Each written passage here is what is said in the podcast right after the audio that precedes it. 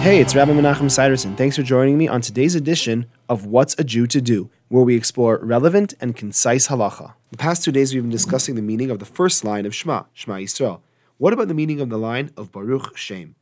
Basically, this is a prayer that the glory of Hashem's sovereignty shall be revealed to the entire world forever.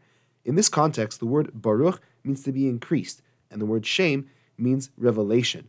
Therefore, the line would really read, May the revelation of the glory of his kingdom be increased forever. As we know, this line is said quietly, except for on Yom Kippur.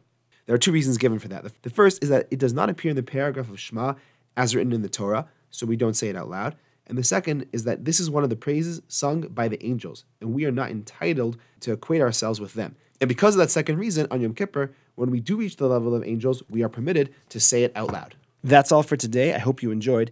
If you have any questions or for further discussion, please give me a call. I'd love to hear from you. 303 386 2704. Have a great day.